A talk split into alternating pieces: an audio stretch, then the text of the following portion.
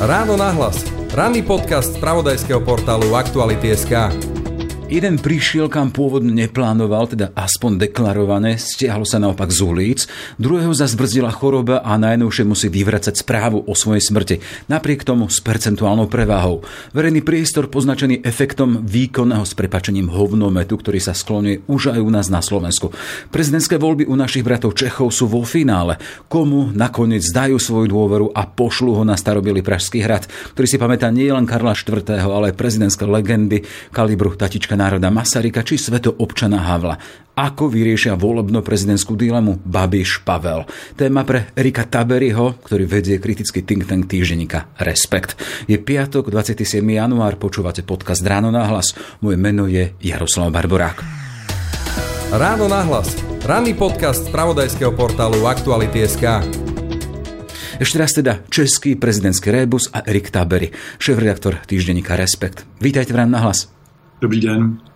Ste teda vo finále, e, taká tá ľudská otázka, tešíte sa po tých desiatkách a stovkách hodín, ktorých ste boli vystavení tomu tlaku toho politického marketingu? Počuli sme v tých posledných hodinách je to aj o tom, že sa musí vyvracať smrt jedného z kandidátov. Zcela upřímně těším se, až to skončí. Já jsem teda jako uh, bytost vrcholně politická, že mě zajímá, co se děje uh, a je pro mě radost, radost u každé volby všecko takže si to užívám. Nicméně všechno má samozřejmě nějakou, nějakou míru a tady myslím si, že už to, aha, že už to je moc. Dokonce si myslím poprvé, že by neměl být uh, ten rozdíl mezi prvním a druhým kolem 14 dní, ale že by stačil týden, jako je u nás při senátních volbách. E, u vás je už pár dní aj to preferenčné ticho, a teda, že sa nemôžu zverejňovať tie údaje o vývoji preferencií.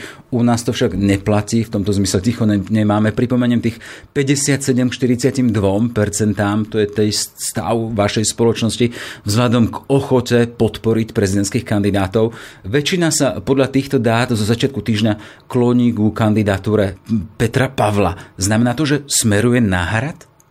Já bych řekl, že ano, že, že já vždycky samozřejmě dodávám tu doušku, že nevíme, všechno se může změnit, stačí jedna věc, o které my třeba dva teď nevíme a, a, a odehraje se, eh, nebo něco se může dít a třeba jsme si to nevšimli. Ale kdyby jsme vzali eh, výzkumy, které jsme měli, vlastně ty poslední, kdyby jsme vzali vývoj, který byl vlastně na té naší politické scéně, kdyby jsme za to, do toho začlenili i to, jak probíhaly ty politické debaty, tak bych se odvážil tvrdit, že Petr Pavel směřuje eh, k volebnímu eh, vítězství, protože Andrej Babišovi se zatím vlastně nepodařilo eh, nějakým způsobem ho buď to spochybnit, nebo, nebo nějakým způsobem zvrátit tón té debaty. Naopak, my jsme svědky že Andrej Babišovi se daří probouzet nebo udržet vlastní jádro těch, tou hysterickou kampaní, ale zároveň myslím, že to opravdu přepálil tu, tu kampaň, takže se ozývají lidé, kteří třeba deset let nebyli nikde volit a, a říkají, že teď už, už je to moc a že nechtějí někoho, kdo tak eh, očividně lže a manipuluje, jako je Andrej Babiš na Pražském hradě. Ja len pripomeniem sociologa Martina Buchtika, sledoval som ho v českej televízii, a ktorý hovorí a také tie analýzy aj z európskeho kontextu uvádza, že keď tie čísla sú na takejto úrovni, keď majú dvaja kandidáti ten rozdiel takýto, že v tých posledných dňoch a týždňoch sa to jednoducho doteraz historicky nikomu nepodarilo zvrátiť, ale dodáva tam tú vetu, ale stať sa môže čokoľvek. Vysí niečo vo vzduchu? Uvidíme. Uh, uvidíme, ono mm, třeba před těmi deseti lety vlastně takový důležitý okamžik se odehrál v den voleb. To byla taková ta klamavá reklama v největším bulvárním eh, deníku Blesk. To bylo proti Karlu Schwarzenbergovi, že chce odevzdat majetky sudeckým Němcům. Ale, a, a to byl důležitý faktor, ale vlastně i marketéři, sociologové, politologové a tak dále říkají, aby zafungoval takovýhle moment, tak už potřebujete mít ty lidi, lidi jako nakousnuté v tom nějakém daném tématu. Což se před těmi deseti lety Miloši Zemanovi podařilo v případě Karla Schwarzenberga, ale řekl bych, že zatím se to nepodařilo Andrej Babišovi v případě Petra Pavla. Protože uh, um, on vlastně jakoby nevytáhl nic, co by ho mohlo, jako řekněme, fatálně spochybnit opravdu jako věcně. Třeba Karel Schwarzenberg minimálně šel spochybnit tím, že to byl člen nepopulární eh, vlády. Potom Jiří Drahoš, to bylo o pět let později, tak tam se zase hrála u nás hodně jakoby vysokotá karta uprchlíků. A tady se zatím Andrej Babišovi nepodařilo najít to jedno tak jako silné téma, byť se strašně snaží pochopitelně kolem té války, ale tam se právě děje to, co nebylo před pěti lety. On to, jak straší tou válkou, tak tím rozčíl tolik lidí, že se rozhodli jít volit. A to je rozdíl třeba oproti tomu před pěti lety s těmi uprchlíky, protože jako uprchlíci bohužel tady v Česku uh, moc pozitivní jako podporu neměli žádné větší jakoby skupině v té společnosti, ale téma války, vztah k Ukrajině, k Rusku, to je docela silné téma, uh, jako v České republice. To znamená, tam paradoxně, jak on probouzí Babiš ty svoje voliče, tak probouzí i ty eh, opačné. A to obecně vám strategové říkají, že když tohle to způsobíte, tak, tak riskujete prohru. V tomto zmysle, keď sme sledovali aj tú debatu v Českej televízii, kde padlo vlastne to, o tom piatom článku, o to jeho nevôli pomôcť nejakým spôsobom spojencovi, vtedy sa hovorilo o Polsku, ale potom tam pokračoval v tom zmysle teda, že na, zautočil na svojho protikandidáta Petra Pavla a citoval tam z toho tweetu teda, že poslal by vojakov na Ukrajinu. A na to reagoval Petr Pavel, ale to bolo takým spôsobom, že sme hovorili o tom, že hovoríme o zabezpečení toho prípadného humanita humanitárneho koridoru, ale to ako keby samotný Babiš nechcel počuť a išiel si ďalej, ale vy ste vojak a celý život ste hovorili iba o vojne. Tak moji spolusodiaci teda prísne, keď sa bavili o tom, neboli to politológovia, ani politici, ani novinári, ale hovoria, že stačí, aby to šlo takýmto spôsobom a Babiš porazí sám seba. Babiš porazí Babiša, bez toho, aby Pavel nějakým způsobem reagoval. Platí to? Do velké míry ano. Ale je třeba zároveň zdůraznit, že vlastně všichni novináři nebo obecně ta společnost jakoby hlásí, že, že Babiš opravdu vyděsil spoustu lidí. Jako my máme, my mluvíme s lidmi, zejména pochopitelně z menších měst nebo obcí, kteří se děsí nebo mají pocit, že eh, Petr Pavel prostě zatáhne jejich děti, vnuky eh, do války. Takže u části lidí to jako zapůsobilo. Mimochodem pro mě je to o to odpudivější, protože prostě strašit lidi je vždycky špatně.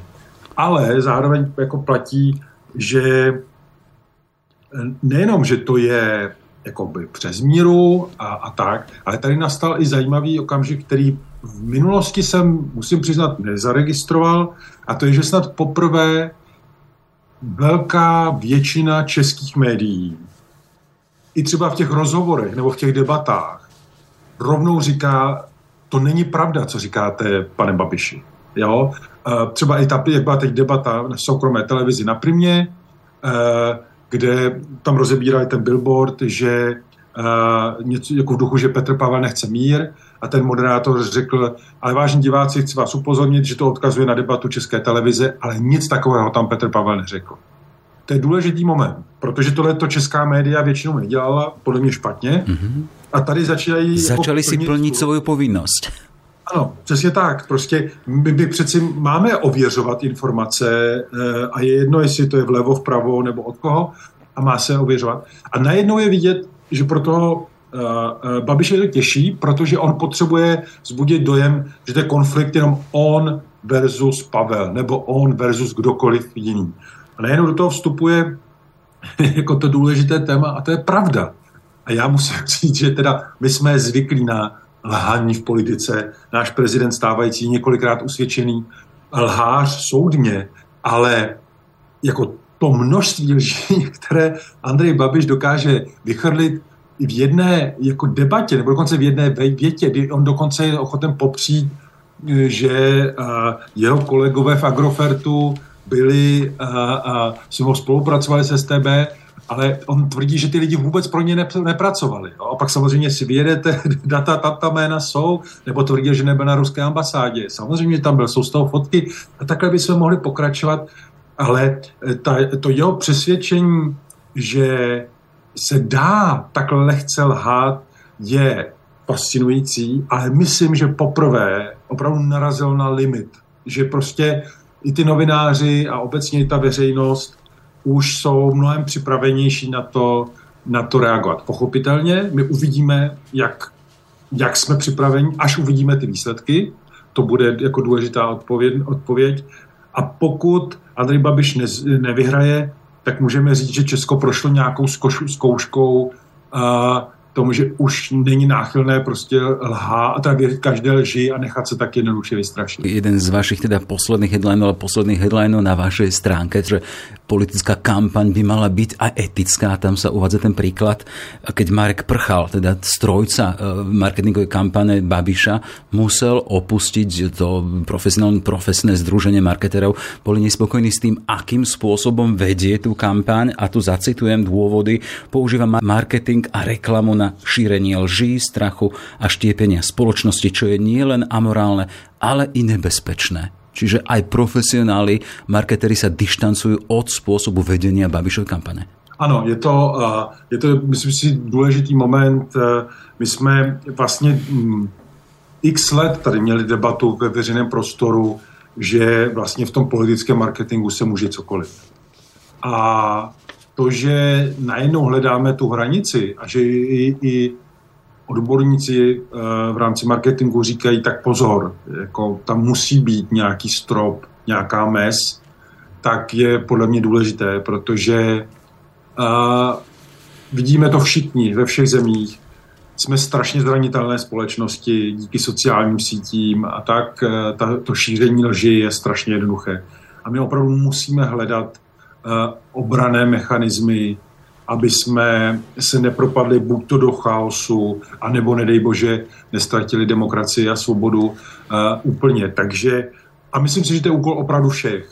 Politiků, novinářů, voličů, odborníků v různých uh, uh, oborech a, a že to je prostě společná odpovědnost. Takže v tomhle to považuji za docela důležitý moment. A je to už teraz môžeme hovoriť o akomsi pozitívnom momente, hej, posune teda až odhlednúť do toho, akým, ako dopadnú tie vaše volby. Určitě. My jsme vlastně to, uh, já myslím, že to bylo možná u těch posledních, no, předposledních parlamentních voleb, kdy právě třeba celá řada lidí z marketingu říkala, že že prostě nekritizujte marketing, ano, a Andrej Babiše, prostě to je jako když prodáváte tvaroh nebo jogurt a tady jsme se dostali dál, takže já to vnímám, ano, jakože už dneska je tady jako je první nějaký, nebo jeden z řady uh, uh, pozitivních kroků, jak dělá tu spoločnosť silnejší. Hej, my sme tiež na Prahu politických kampaní. V týchto momentoch sa rozhoduje o dátume, kedy budú predčasné voľby. A vždy tú zahraničnú politiku a ten pohľad zvonku berieme a beriem ako také zrkadlenie toho, čo sa môže stať, čo sa môže, čo sa nemôže, aké sú trendy. Čiže to je odkaz pre naše končiny. Keď niekto prestrelí, ľudia už nezoberú všetko. To je taká krátka malá poznámka. Ano, je to tak. A já myslím, že právě, že tam je, totiž jako, eh, proč si myslím, že to začíná fungovat u nás? A co by mohlo být, jako, myslím si, i pro vás nějaká, eh, v tomhle tom nějaký příklad, je právě to, že se začínají ozývat lidi z různých oborů. Jakmile necháte to téma, jenom že se přestřelí buď to vláda a opozice, nebo prostě, řekněme, nějaký ideoví souputníci, nebo média a, a, a politici, tak pořád těm, kteří chtějí zneužívat tu moc, usnadňuje ta situace, že zarámují, ale to jsou naši konkurenti nebo nepřátelé. Ale najednou, když se začnou ozývat lidé z uh, jiných vědeckých oborů, a ze světa vzdělávání, dokonce i justice a tak dále. A když se začne už hledat ten limit a říkat, tak dost, ta demokracie prostě musí mít i nějaká pravidla, tak myslím si, že v tu chvíli se to začíná obracet k lepšímu, byť třeba ta cesta bude ještě dlouhá.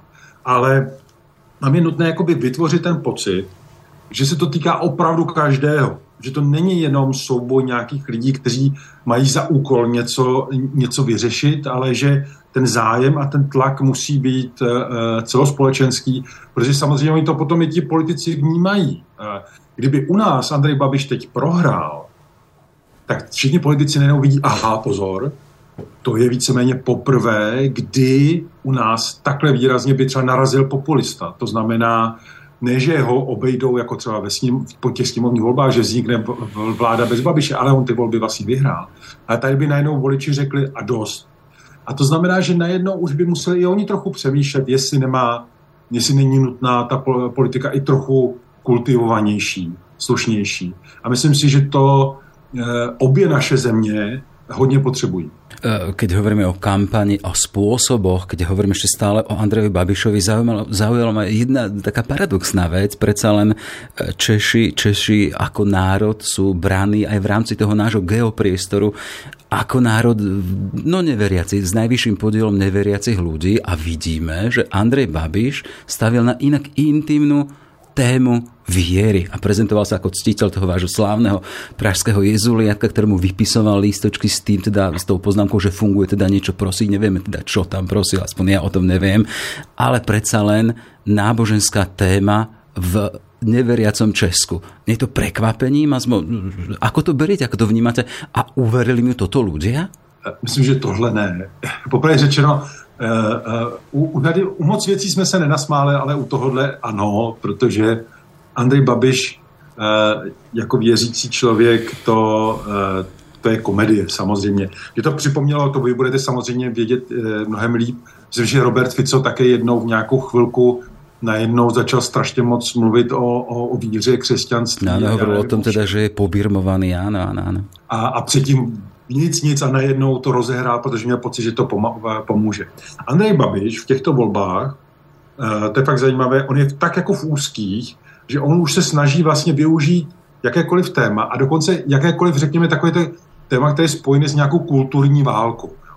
Takže on chce vytvářet pocit, a teď to berete s nadsázkou, jakoby těch zvrhlíků z měst versus právě věřící lidi, nebo seniori versus uh, mladí lidi, město versus uh, obce a, a tak dále a tak dále. Takže on jako cíleně hledá uh, ty skupiny lidí, kde by mohl nějakým způsobem to téma ještě vytěžit. Myslím si, že v té otázce víry nemá, nemá moc šancí, protože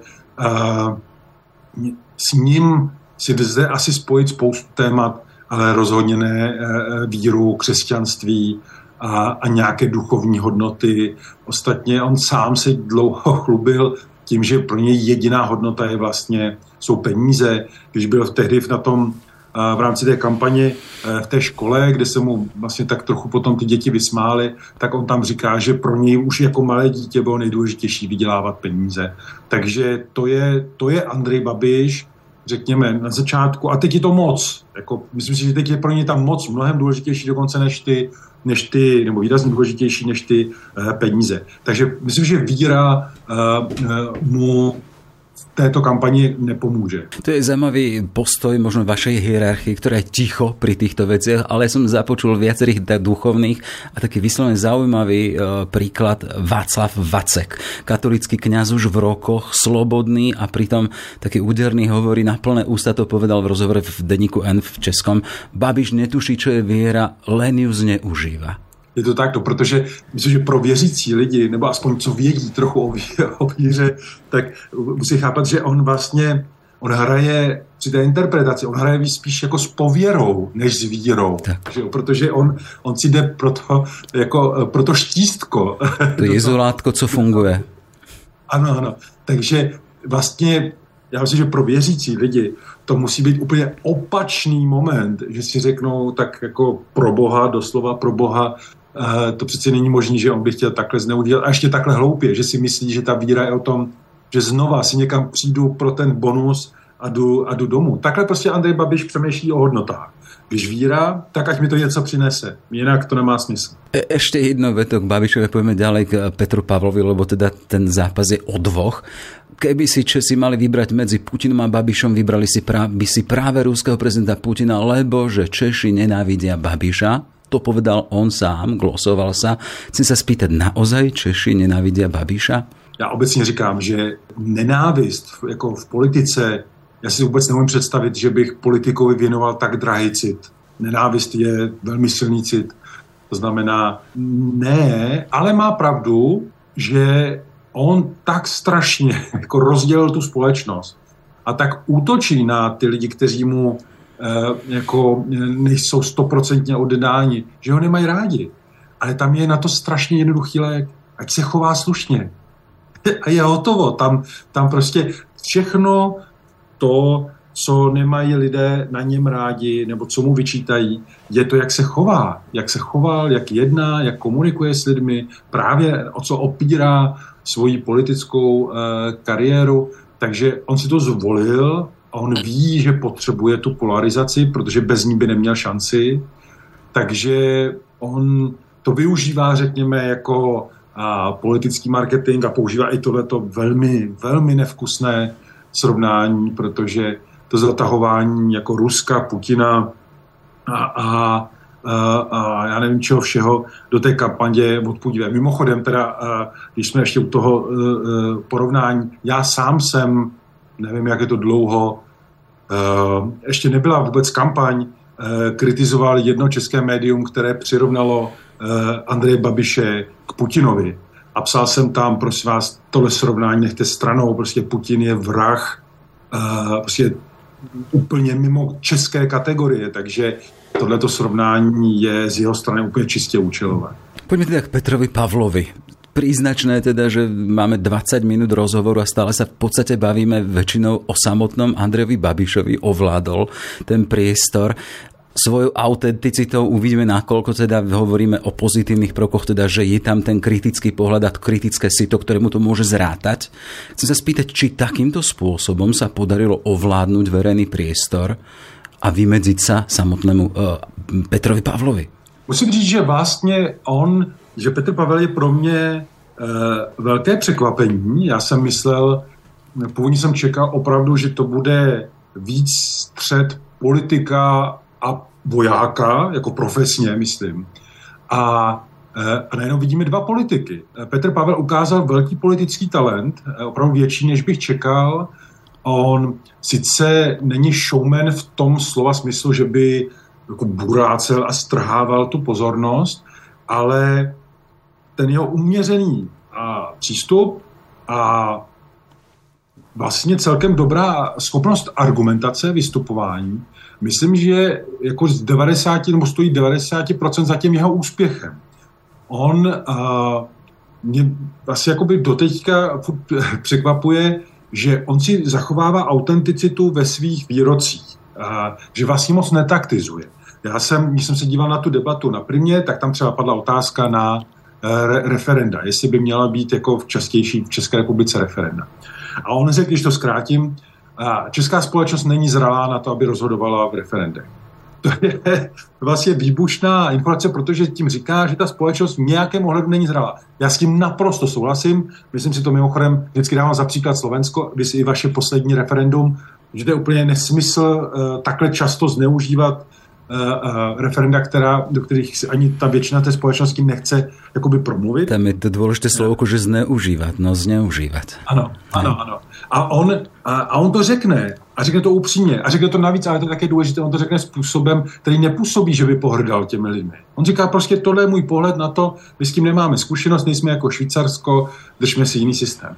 A e, tahle ta vlastně, jako podle mě autentická schopnost e, odpovědi, která zároveň ale nepůsobí agresivně, to chce jistý politický talent. A myslím si, že i proto ty, vlastně většina těch debat dopadla tak špatně pro Andreje Babiše, protože tam je opravdu na jedné straně jako hysterický člověk, který jehož odpovědi mnohdy nedávají jakby smysl, anebo jsou agresivní, anebo jsou živé. A naproti tomu stojí vlastně jako uměřený člověk, kterého mimochodem teď většina médií nedokázala nachytat na, na lži vlastně v rámci té kampaně. Vy můžete mu jakoby vyčítat, že něco neřekl přesně, jako v tom, že třeba to není tak přesvědčivý argument nebo něco, ale ne, ne, ne, nenajdete moc jako příkladů, kde by se ukázalo, tak vy jste před měsícem řekl tohleto a teď tvrdíte opak a tak dále. Což myslím, že mu dává jako vnitřní svobodu, která potom v těch debatách jako působí celkem přesvědčivě. Zachytil som takú kritiku, že tá verejná debata pred voľbami u nás bola málinko o samotnom prezidentskom úrade, o funkcii hlavy štátu, o jej výkone. Súhlasíte s tým? Souhlasím, bohužel hodně souhlasím. Ta, ta debata vlastně i před tím prvním kolem a i mezi těmi druhými, teda mezi tím prvním a druhým byla a, víc o řekněme, nějakých povrchních tématech a, a jevech místo toho, aby šla k podstatě toho, co má dělat český prezident, aby se to drželo těch kompetencí, a aby se to drželo nějakých reálných témat v té společnosti. Tam to je, jako, ale jako zase tomu rozumím v tom ohledu, že prostě ve chvíli, kdy vám jeden z těch debaty, debatující jako každou druhou větu stočí k válce, což dělá Andrej Babiš, a aby zápětí řekl, proč furt mluvíte o válce, tak eh, pak se těžko jako nastaluje nějaké jiné téma nebo, nebo uh, řekněme víc, které souvisí s tím prezidentským úřadem. Nicméně stejně si myslím, že by to uh, uh, jako novináři měli třeba v budoucnu opravdu víc držet u těch pravomocí a kompetencí a my vůbec nebo skoro nemluvíme o ústavním soudu, protože příští prezident u nás změní de facto kompletní ústavní soud. To je obrovská pravomoc, to bude obrovský mít vliv na, na českou, českou společnost. Vlastně nemluví se moc o centrální bance, kde má také prezident velkou roli o výběru velvyslanců, kde má také uh, uh, klíčové slovo a tak dále a tak dále. To vlastně skoro všechno zůstalo někde před branami těch zejména tedy televizních studií. E, ten dopyt podle prieskumov potom českom prezidentovi tam hovorí sa hlavne na tých prvých priečkách je dôstojnosť, aby to bol dôstojný zástupca, reprezentant, vykonávateľ e, svojej služby. Teda ten aktuálny obraz českého prezidenta je poznačený 10-ročným výkonom tejto funkcie Milošom Zemanom. U vás je také nejaké špeciálne hodnotenie, do roku 95 som to teda sledoval a aktuálne má v tom štvorku z 5 stupňovej škály, čiže to je dosť zlé. Chcem sa spýtať, čo s týmto obrazom môže urobiť tá nová hlava štátu. Všimol som si, že napríklad Andrej Babiš nejakým spôsobom nechce vyhýbať sa tomu hodnoteniu Miloša Zemana, ale Petr Pavel hovorí o diskreditácii proruskými a pročínskymi postojmi na adresu Zemana. Vnútorne mal rozdeliť krajinu a diskreditovať vážnosť úradu a to je výberom spolupracovníkov. Čo s tým môžu urobiť títo dvaja kandidáti s obrazom prezidenta Českej republiky? My víme ze zkušenosti, kterou a, s oběma pány máme a obecně s tím veřejným prostorem, my víme, že Andrej Babiš by postupoval velice podobně jako uh, Miloš Zeman. A je vlastně podobně polarizující, podobně ne, nevtahující veřejnost do toho, jak se rozhoduje, uh, koho si vybírá a proč. Je to taková ta zákulisní politika, silně emotivní, do všeho jakoby mluvící. Eh, takže tam si myslím, že by to bylo pokračování a pak by to bylo dokonce zhoršení, protože uh, on je zároveň majitelem nejsilnější uh, politické strany, médií a tak dále. U Petra Pavla je naděje, a já zdůraznuju naděje, protože samozřejmě u všech politiků my musíme mluvit jenom o nějakém předpokladu, takže vycházíme z toho, jak je můžeme sledovat a pak teprve uvidíme, jak budou jednat. Nicméně myslím si, že tam je naděje eh, toho, že by to bylo zcivilnění eh, to úřadu. A my to, my to potřebujeme. Miloš Zeman ten, eh, ten úřad ponížil a vlastně opravdu ho zahrabal do prachu a bláta, protože to, co se odehrávalo na hradě, je jako mimo kategorie popisu. Tam vlastně byl téměř jako že, kriminální případy a tak dále, při korupce, tunelování a tak. Takže eh, my potřebujeme, aby tam byl někdo, kdo to civilní, dodržoval pravidla a právě tomu vrátil trochu tu eh, důstojnost. U těch výzkumů je problém v tom, že lidé sice jsou schopni deklarovat, že chtějí důstojnost, ale pak se nechají jako vyděsit tím něčím a radši zvolí Zemana, který s důstojností podle mě nemá společné ani jedno písmeno a a nebo klidně možná teoreticky Andreje Babiše, protože se tak děsí něčeho, že radši zvolí toho hulváta, protože je na té správně, správné straně. Ale uvidíme, jestli teď to opravdu nenarazilo na nějaký, na nějaký limit a jestli ne, se nezačne pomaličku vracet ta důstojnost tomu úřadu. Čiže jsme před finále, naozaj v těchto hodinách se bude rozhodovat a bude to opět na vás, spoluobčanoch Českej republiky a na, na tom, komu dajú ten svoj hlas. Tam je ten dôležitá tretina nerozhodnutých, ktorá stále je. Ako to vyzerá, tej nálady v spoločnosti? Aktuálne to nemáte merateľné dátami, ale nezverejňuje sa to, ale predsa len ten pocit z toho, čo tam žijete. Teď je to, kdyby si měli nějakou stupnici, tak teď bych řekl, že jako úplně jako brnká to, ta pomyslná ručička na, na, na top uh, řekněme, nějakém vzrušení napětí v té společnosti. Tyhle volby opravdu prožívá drtivá většina a společnosti. Jedete v metru, v tramvaji, lidé slyšíte, jak si lidé o tom eh, povídají. Když jste jako novinář, tak vás zastavují, povídají si, ptají se, jak to bude. A i na sociálních sítích se téměř o ničem jiném jako nedebatuje. To vlastně ta společnost cítí, že tohle je nějaký bod obratu a, a to očekávání, jako kudy se vydáme, je, je velké. Takže eh, řekl bych, že opravdu z těch voleb, co já pamatuju za prostě takový, řekněme, nějakých 25 let, eh, jsou asi tyhle ty nejvíc eh, nějakým způsobem vyhrocené. Eh, pochopitelně my jsme měli celou řadu důležitých eh, voleb, kdy ta společnost šla i ve velkém počtu volit a, zajímalo jej, co, co bude, ať už to bylo po pádu Klauze v roce 97, potom volby 2008, ta, pardon, 98, pak je otázka, co bude po opoziční smlouvě a tak.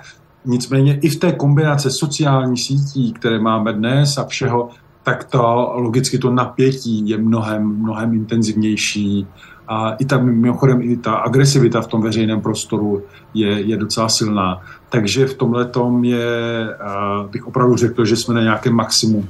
Spomínali jsme v úvode ten, tu špinavú kampaň, zhmotněnou v tom výraze hovnomet. Čaká sa nejaká bomba, alebo teda sú šumy o tom, teda, že v tých posledných hodinách by mohlo niečo ešte prepuknúť, aby sa to celé zvrátilo? Myslím, že všichni očekávají, že se ještě něco odehraje. Jestli nepadne prostě nějaká dezinformace, nějaká fáma, tak sám jste to zmiňoval, když už se do toho prostoru dostávají informace o tom, že Petr Pavel zemřel, tak jako de facto můžeme říct, že můžeme čekat cokoliv. Že někdo řekne, že Petr Pavel je Marťan nebo e, něco takového. Takže e, stát se to může, e, ta obezřetnost tady je, ale e, kdyby měl říct, jak, co, co, co to je, nebo co si myslím, že to bude, tak poprvé řečeno netuším, protože pochopitelně ta škála toho, co všechno by mohlo padnout, je, je, je obrovská, vlastně nekonečná. E, čiže už o pár hodín to bude nová situácia, nový začiatok pre Českou republiku po Milošovi Zemanovi. Aké bude Česko? Buď s Pavlom, alebo s Babišom? Já myslím, že s Petrem Pavlem bychom byli trochu nudnější země, o které byste třeba vyslyšeli méně, a to by bylo skvělé. s Andrejem Babišem by to byla permanentní zákopová válka mezi prezidentem, vládou a, a tou společností, která by ho nevolila. A, takže by to byl opravdu jako tak trochu přeneseně klid versus hysterie a, a, a další hlubší uh, rozdělování společnosti versus nějaká snaha to trochu uklidnit uh, a, a snažit se tu společnost víc spojovat. Teď nemyslím nějak uměle, ale že prostě nemusíme být nepřátelé, si myslíme něco jiného. V tomhle tom si myslím, že ten rozdíl by byl velký. A musím přiznat, že, uh, že kdyby Andrej Babiš vyhrál ty volby, tak bych viděl potenciální riziko pro budoucnost České republiky a pro podobu demokracie, kterou dneska máme, protože on by měl opravdu potenciál tu, tu, tu zemi brzy vlastnit. A to by bylo nebezpečné v jakékoliv zemi, tím spíš pořád ještě v těch zemích, jako jsme my dvě, které mají nižší tradici nebo kratší délku té demokracie. Hej, e, taká tá múdrosť, že veľké veci sa rodia v tichu a v pokoji. Vy hovoríte o klidu, čiže Česko by potrebovalo skôr ten pokoj. Myslím, že rozhodně. My, my čelíme tolika problémům, které je nutné řešit, že se potřebujeme soustředit na ty problémy, ne na ty herečky e, kolem, jako je Andrej Babiš. To, to on přitahuje pozornost k sobě, ne k problémům té země. Dobre, toľko teda Erik Tábery, šéf-redaktor Respektu a jeho perspektívy pre pokoj a klid v Českej republike. Všetko dobré, nech sa vám darí. Děkuji, mějte se hezky, nashledanou.